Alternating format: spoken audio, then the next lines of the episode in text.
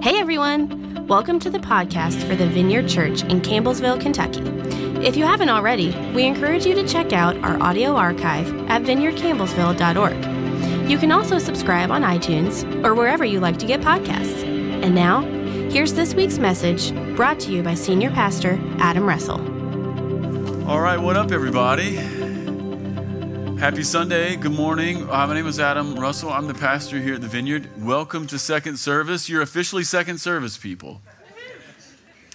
And I told first service we're rating the two services to see which one is better, and I'll report back next week to let you know whether you're the better or the worse of the two. So there may be some work to do. I don't know. We'll just see how this goes, okay? Uh, we're in a series right now in the book of Daniel. It's going to be 11 weeks long.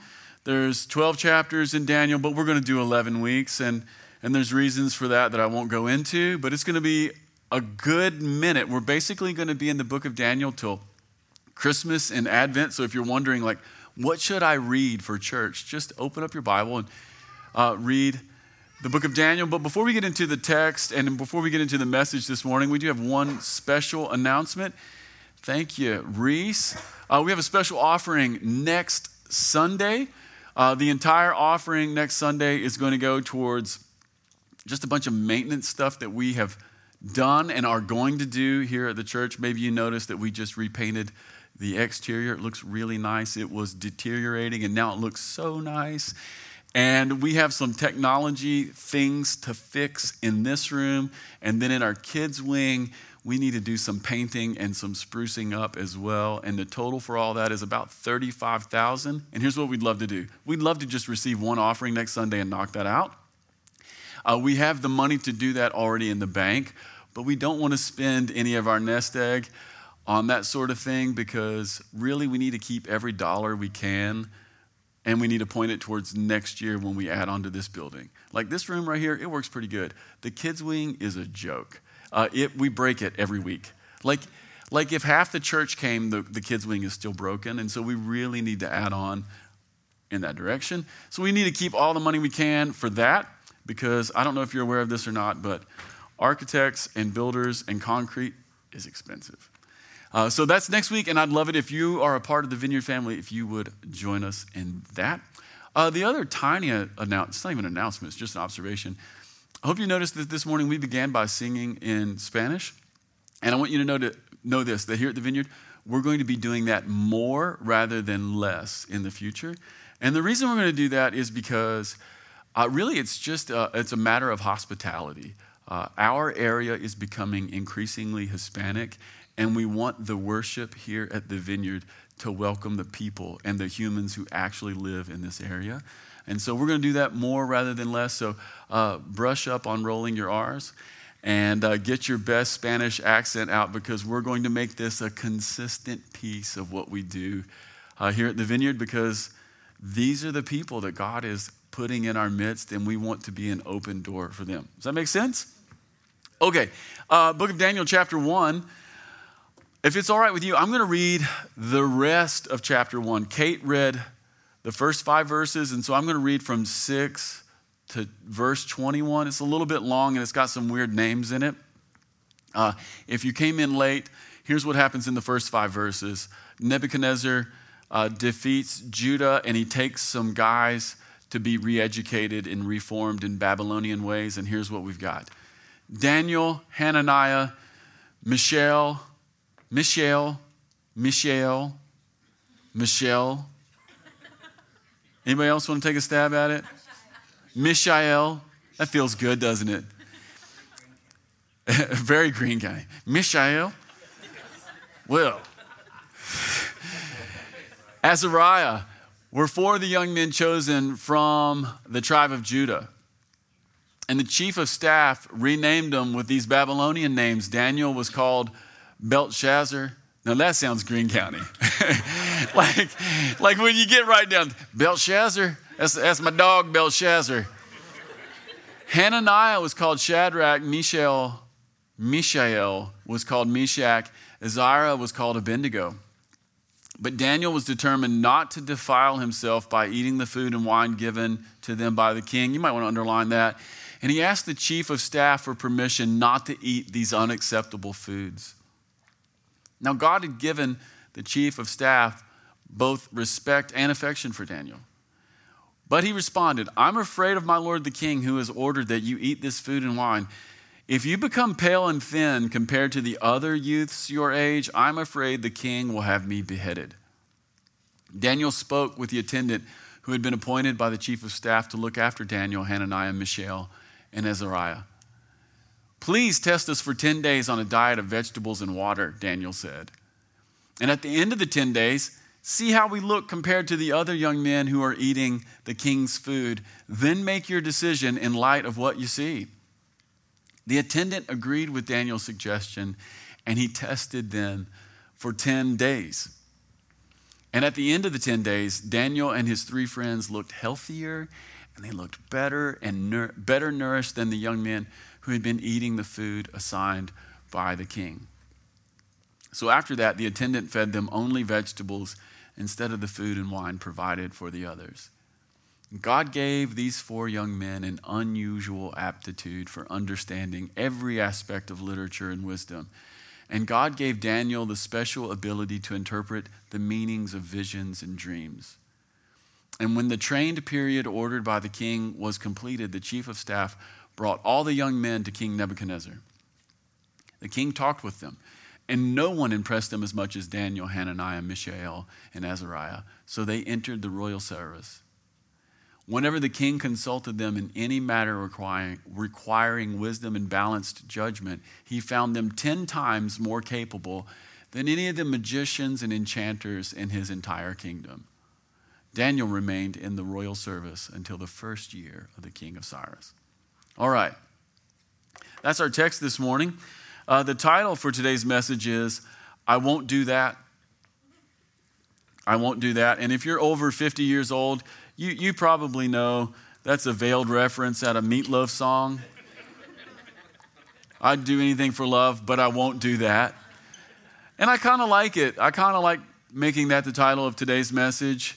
I kind of like the weird, I won't call it artistic, but I will call it the odd symmetry uh, of reading a text in which Daniel and his friends will not eat certain things. I won't do that. I won't eat that.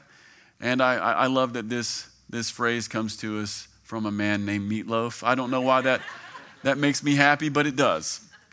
If you're under 50 years old, uh, if you haven't had a knee replacement, you probably have no idea what I'm talking about right now. I promise, I promise, this is, this is my contractual promise with you. Next week, all the references, all the references are going to be really, really young and really hip. Some of you are like, I don't know if you can do that. Here's what I need you to know. Once, I once referenced Taylor Swift six weeks in a row because someone here told me I couldn't. I put, I put Tay Tay in every sermon for six weeks. Uh, here, here's what's happening in our text. Here's the big picture uh, Babylon has captured Judah, which is the southern kingdom of Israel. And the reason they've captured them is because in verse 2, if we can put that up, Reese, uh, because the Lord has allowed it. And this is sort of like the big frame that goes over everything in Daniel. In Daniel, there are kings, there are princes, there are advisors, there are magicians, there are enchanters, there are wise people. But the main frame in the book of Daniel is that above them all is the Lord, who is the one who is pulling the levers of history. And the reason the Lord allowed a pagan king of Babylon, Nebuchadnezzar, to take over his own people is two main reasons. Uh, number one, they had become idolatrous, so his own people had in many ways rejected the Lord. And in the Old Testament understanding, it works something like this, and I'm talking about judgment. Judgment isn't so much that God shoves pianos out of heaven and laughs, judgment is a getting what you think you want. And so there's a sense in which the people of God had said, you know what, we kind of like these other gods too. And God's like, well, if you want to serve those other gods, why don't you go to Babylon? That's kind of the frame. The second reason all of this happens is because the people of Israel had not kept the Sabbaths that the Lord required in the book of Leviticus. Uh, in Leviticus, say 25 and 26 and 27, the Lord says something like this you need to give your body a rest and you need to give the land a rest.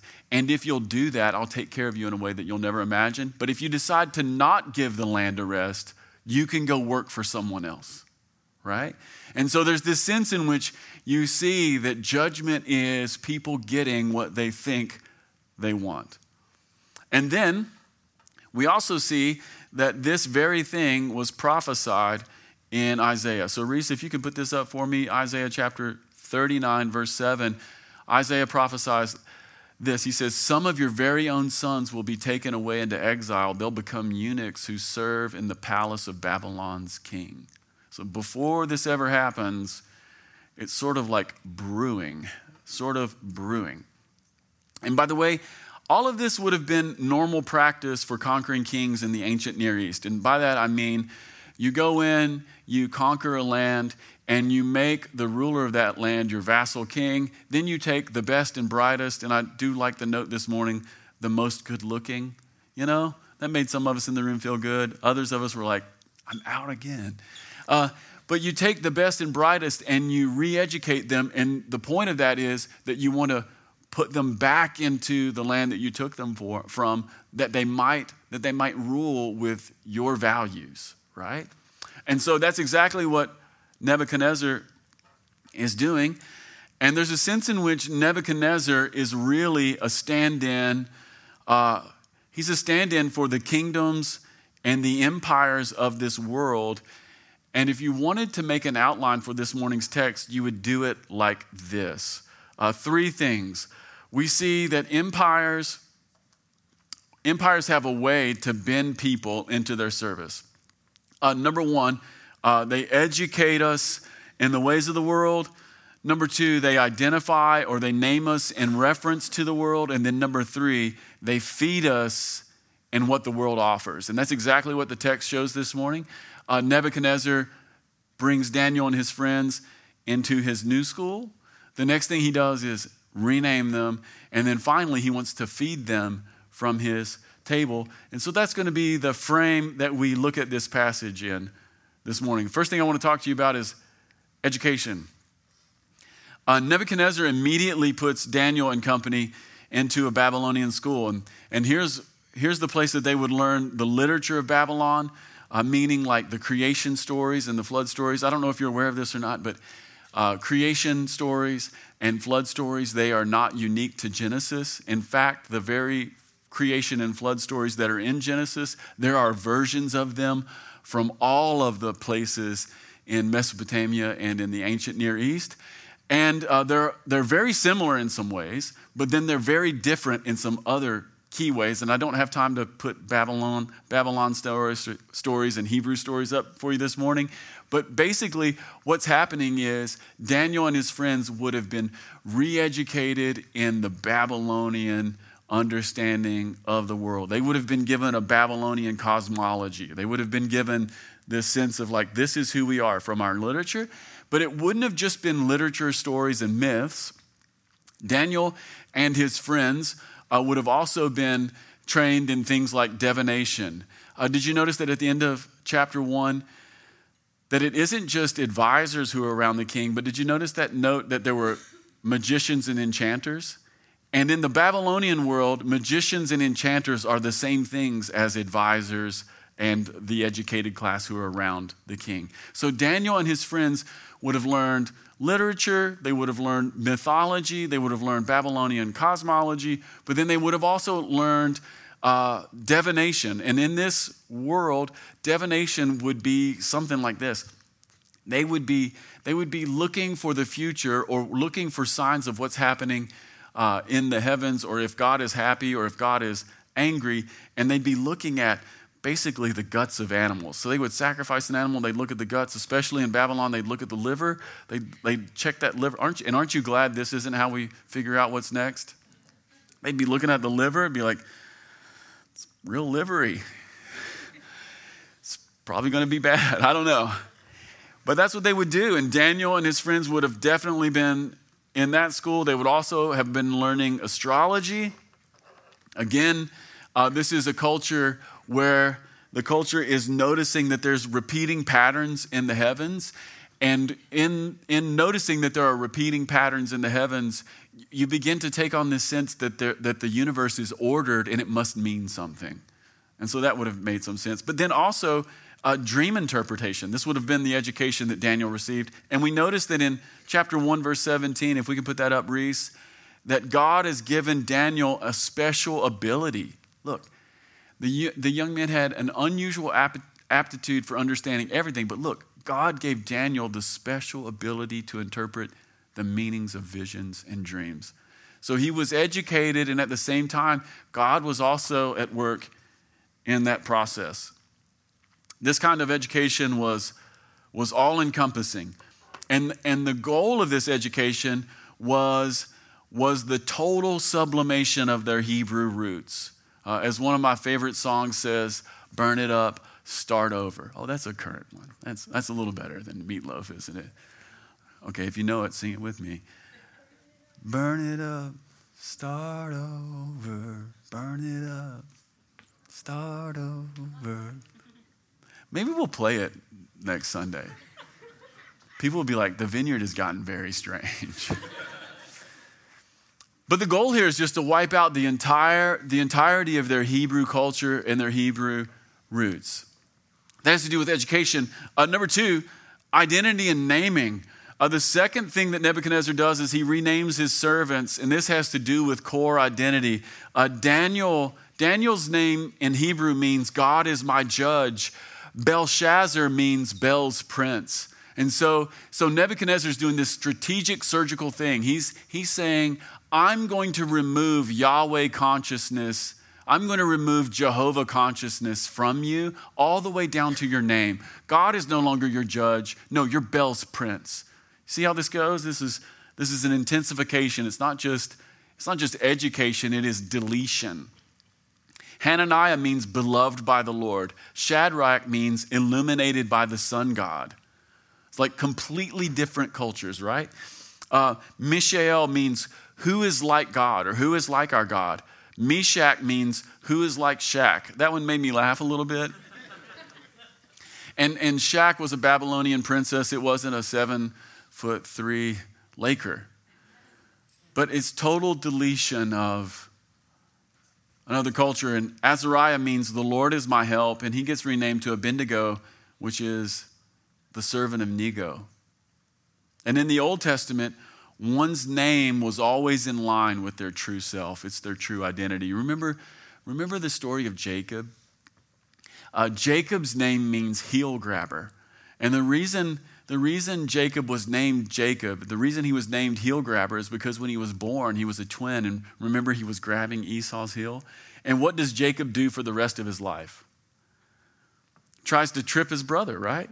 He's tripping him up until until he wrestles with an angel of the Lord, and in the wrestling, the Lord renames him Israel, which means the one who wrestles or struggles with God. So in the Old Testament, this naming thing was, was no small deal. It's, it's in line with who your true identity was. And so when Nebuchadnezzar deletes that, he's, he's deleting something central to who you are. And then finally, Nebuchadnezzar feeds his new servants, and he wants to feed them meat and wine. Think of that as the delicacies of the world, the tasty bits that nourish us. And here's what I've been thinking about this week Is there anything harder to say no to than food? Let me, let me maybe say it this way Is there anything that we're all more universally addicted to than food? Like if you're not addicted to food, you're dead right? It's the strangest thing. It's the strangest thing. And here's what's wild in the text this morning. What's wild is that Daniel doesn't reject his education, and Daniel doesn't reject his renaming, but he begins to draw he begins to draw lines and boundaries, and he begins to put up resistance around the area of food. Instead, he refuses to be fed the tastiest bits from the king's table which is one of the hardest things to say no to. The other thing that's weird about it is, is this it seems so small.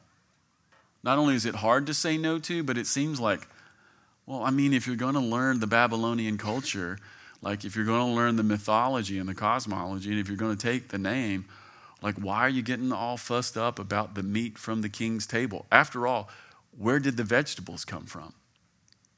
The king's table, right? So it's a very interesting dynamic in play, but this is precisely where Daniel draws the line. Daniel and his friends begin to apply targeted resistance.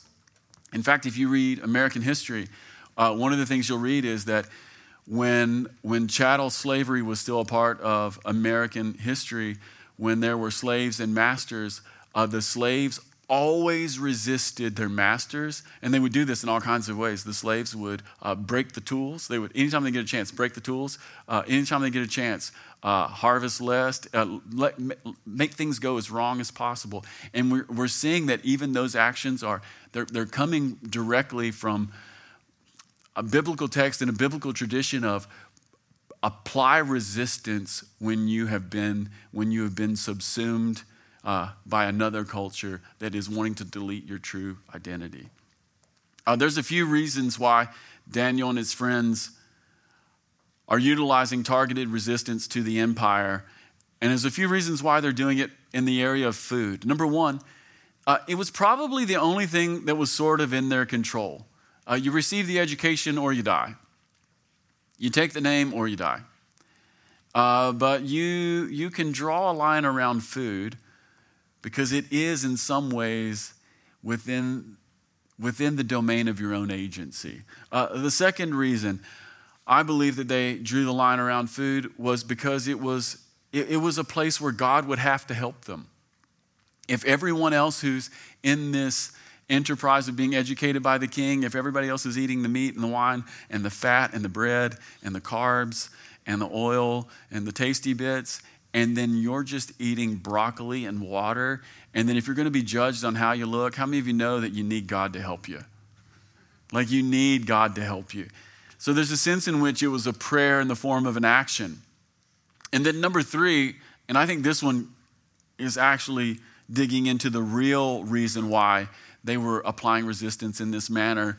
Uh, it's metaphoric you could read the passage and, and understand vegetables and water to represent something else. And I, I believe they represent uh, things that are alive and things that are pure.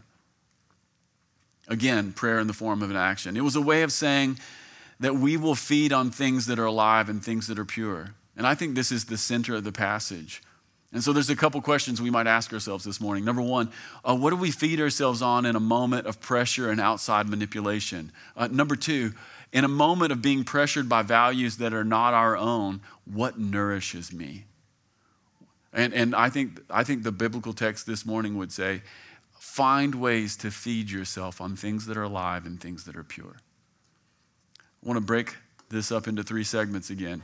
I want to talk about uh, re education, renaming, and feeding. Uh, the world wants to educate all of us. Uh, and by the world, I mean the powers, the powers of the day, the spirit of the age. Uh, you want to use the word empire? Sure, use that. The empire wants to educate all of us. And what it wants to do is it wants to delete the God story and replace it with another story. And we'll just take this from a couple levels here. In a grand uh, Western sense, postmodernism wants to say there is no unifying story. We live in a world right now where there is no unifying story. There's nothing we all agree on. And if there's nothing that we all agree on, if there's no unifying story, then part of the consequence of that is there's no goal, there's no telos. And if there's no telos and if there's no goal, then there's a nihilism that bubbles up from that kind of vacuum. Uh, maybe, maybe you've wondered why in the last five to seven years in particular, especially in the American West, maybe you've wondered why. Why is it that people sometimes go nuts, show up in public, and start shooting innocent people for no reason? I would like to offer one, one tiny reason why people are, are being driven to such violence and to such extreme measures because we live in a world where there's no goal, there's no unifying meta narrative, there's no telos. And in that kind of world, uh, the darkness breaks people. Uh, because the truth is, human beings were made for a reason. And if we live inside of an empire that's telling us that all stories are individual, that all truth is relative to the person, and that everything that's solid is only solid to the degree uh, that you can say it from where you sit. That is a world where there is no telos, where there is no goal, and that is a world that breeds nihilism. That's, that's an atheist factory world, and in that world, people resort to extreme measures. It's, it's literally just a manifestation of their own terror.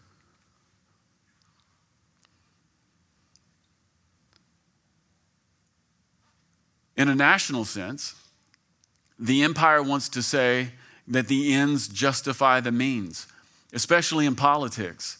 Uh, in American politics right now, the, the, the thing that's underneath the thing is, is, this idea it's that the ends justify the means. Another way to say it is whatever it takes to win. So on the right and on the left, it doesn't matter. It doesn't matter what the tactics are so long as you win. That's the story.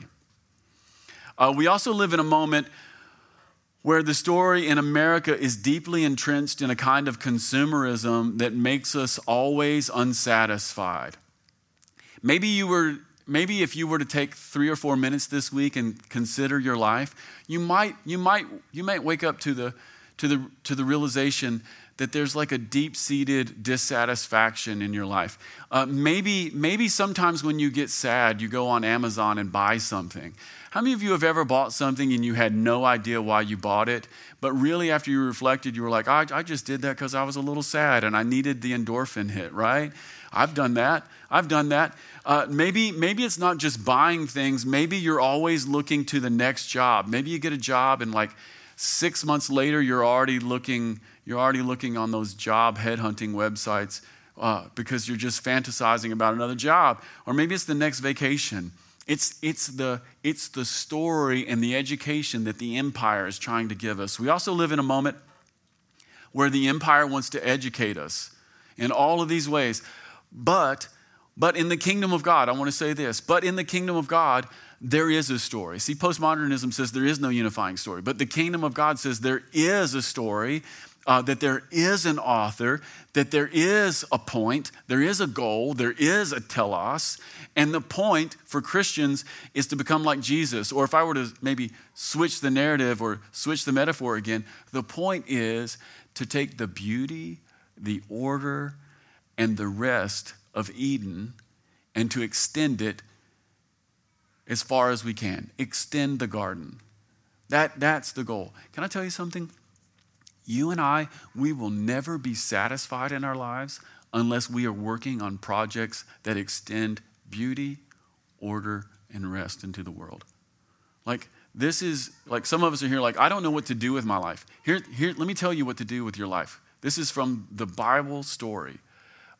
Find, find ways that you can extend beauty, order, and rest.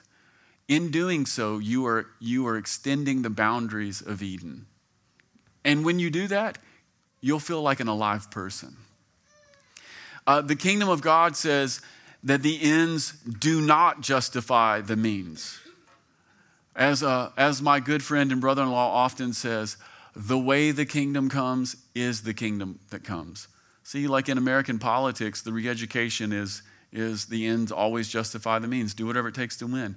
But in the kingdom of heaven, the ends never justify the means. Satan comes to Jesus and says, I'll give you all the kingdoms of the world if you'll just bow down to me right now. We'll not do it.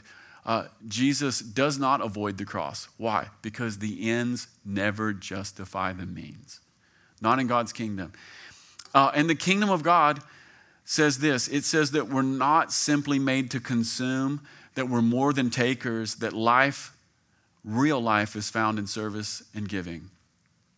Uh, the world, the empire, the spirit of the age not only wants to educate us, but it wants to rename us as well. It wants to delete our true identity. The empire wants to make your identity a root of productivity. Uh, this is the reason why when we meet people, uh, oftentimes the first thing we ask them is, What do you do? Have you ever noticed that after you ask someone when you're meeting them, What is your name? that the second question is almost always, What do you do? Who taught you to ask that question? I would like to suggest that the empire taught you to ask that question because in the world we live in, in the world we live in, our identity is almost always rooted to what we do, to the ways that we contribute. The empire says you are as valuable as your abilities, but the kingdom of heaven says you are beloved simply because you exist. I don't know if you're aware of this or not, but God has no needs. God needs nothing. God does not need people. Like a great prayer every morning is God does not need me. If God has no needs, it means he only has wants. And if a person is alive, it's because they are a manifestation of his desire. So the world, the empire says, you are what you do.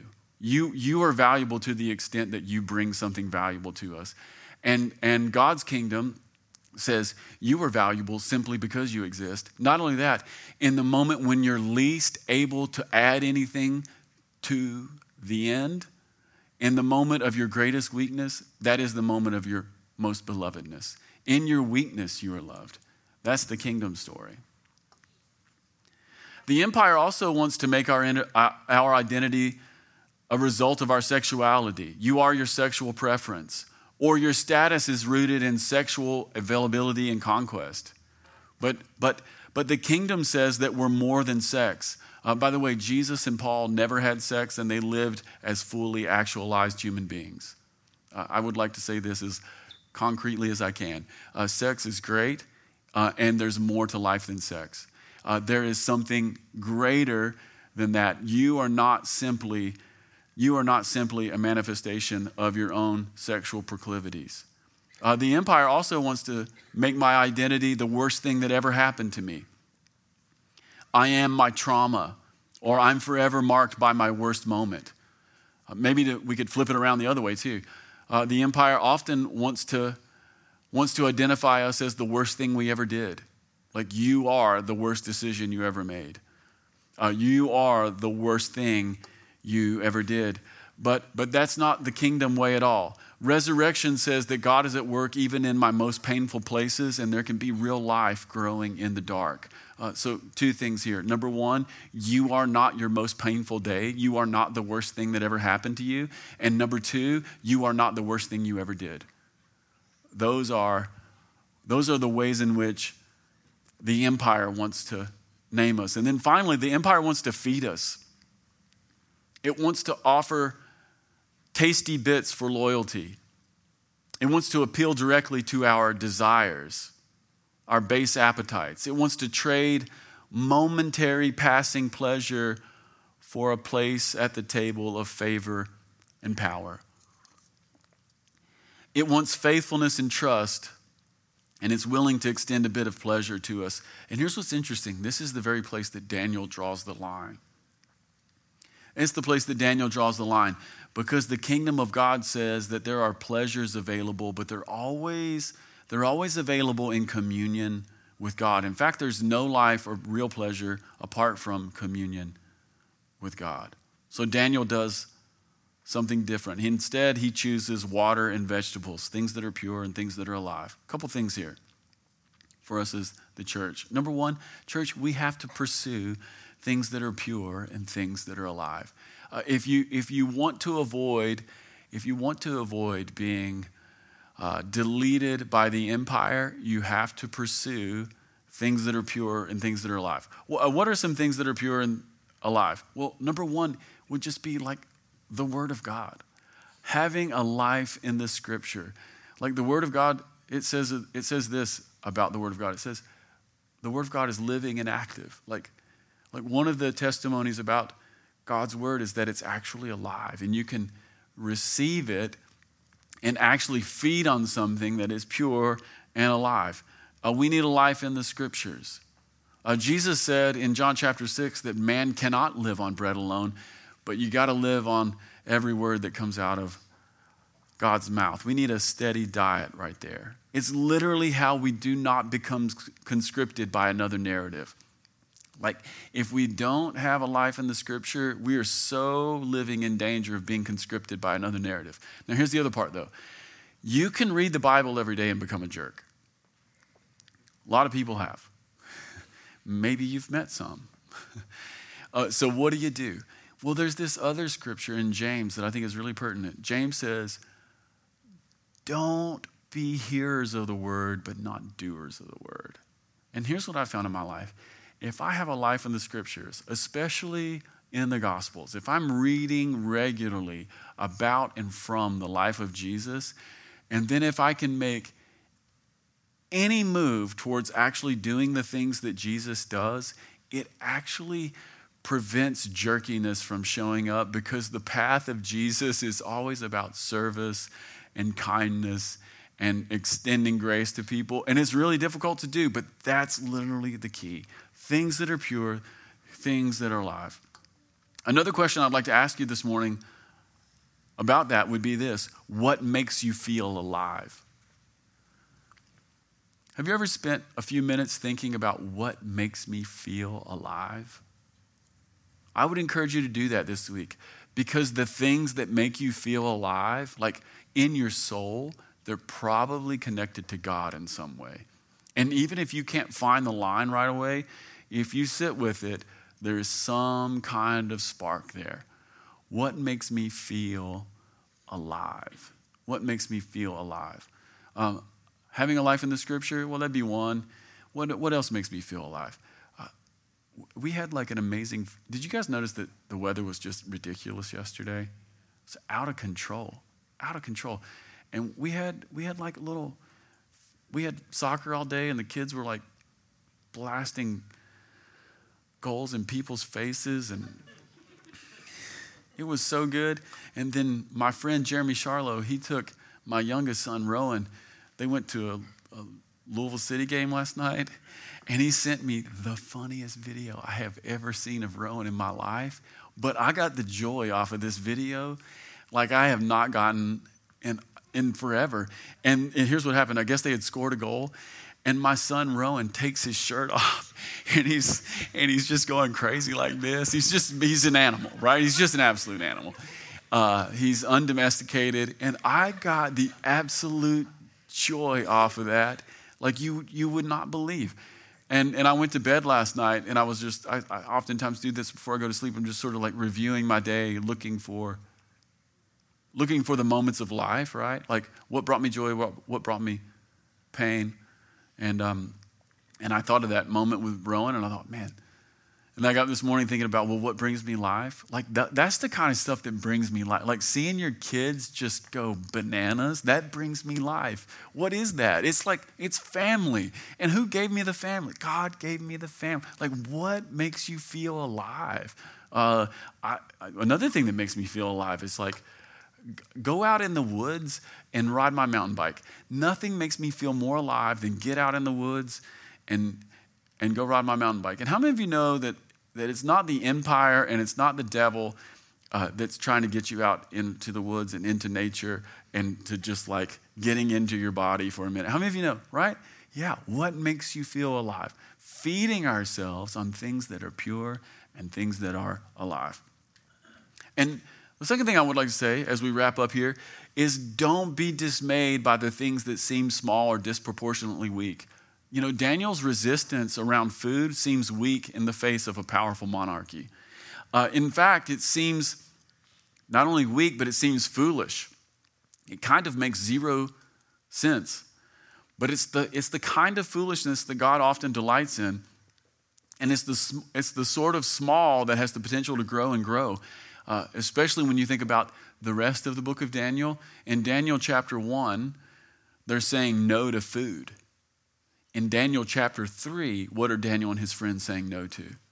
They're saying, We will not bow down to the golden statue. We, even, even if you throw us in a fiery furnace, we will not bow down to a, this golden statue. And here's the question How do you become people who could stand up to the empire like that in chapter 3? I would like to suggest to you it's, it's reserved for people who've drawn some boundaries around their life, like chapter one. There's no way to get to chapter three without chapter one. Uh, by the way, uh, this is honestly, this is the power of fasting. Uh, for every disciple of Jesus, uh, at some point during your year, and, and maybe a few times during your year, I would like to suggest to everybody in the room we need to take on the spiritual practice of fasting, especially around food. Take 24 hours. Uh, eat no meat, no cheese, and no wine. Nothing from the king's table. Why not, why not have broccoli and water for 24 hours? And here's what will happen to you it will be freaking miserable, okay? But here's the jujitsu in it. And it's actually jujitsu. Like you can choke a dude out with this in the long run, okay? I know nothing about jujitsu. I, I know nothing. I, I watch it sometimes. I have no idea. But here's the jujitsu in it.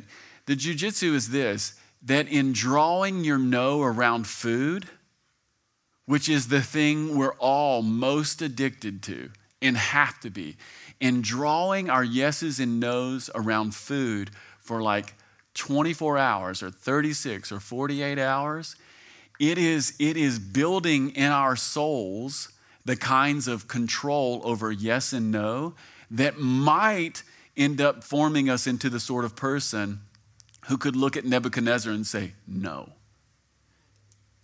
Right? Can look at, can look at powerful forces that are, that are at work around us and say, no. Uh, it, you know, you could, you could fast one or two times a year and you could become, in the end, the kind of person who, who could not be conscripted by the American political left or right. I would like to say that, that avoiding, avoiding that kind of deletion of your true identity, it only comes by drawing the yeses and nos around receiving the scriptures, the word, the things that are alive, things that are pure, but then also the practice of, of yes and no, just like Daniel and his friends. It is, it is soul architecture, you know? Anybody ever seen those? Um, those cathedrals in Europe, you know, the, so think about the cathedral in Europe, you know, and then they have those, y'all remember what those things on the outside are called that support it? The flying buttresses. There's some architecture for you. Uh, the flying buttresses literally hold the building up. Can I tell you, in the cathedral of your life, you're going to need some flying buttresses. I'm just riffing now. I've gone from jujitsu to flying buttresses. That's a real move. That's a real move. Yeah, so here's what I would like to do this morning. Church, uh, in a world that wants to re educate, rename, and feed us, what are we nourishing ourselves on? What are we nourishing ourselves? How are we, how are we resisting the empire? So if you're on the worship band this morning, why don't you come on up? Thanks again for stopping by the podcast of the Vineyard Church in Campbellsville, Kentucky. If you'd like to keep up with what's happening at the Vineyard, you can follow us on social media. Until next time.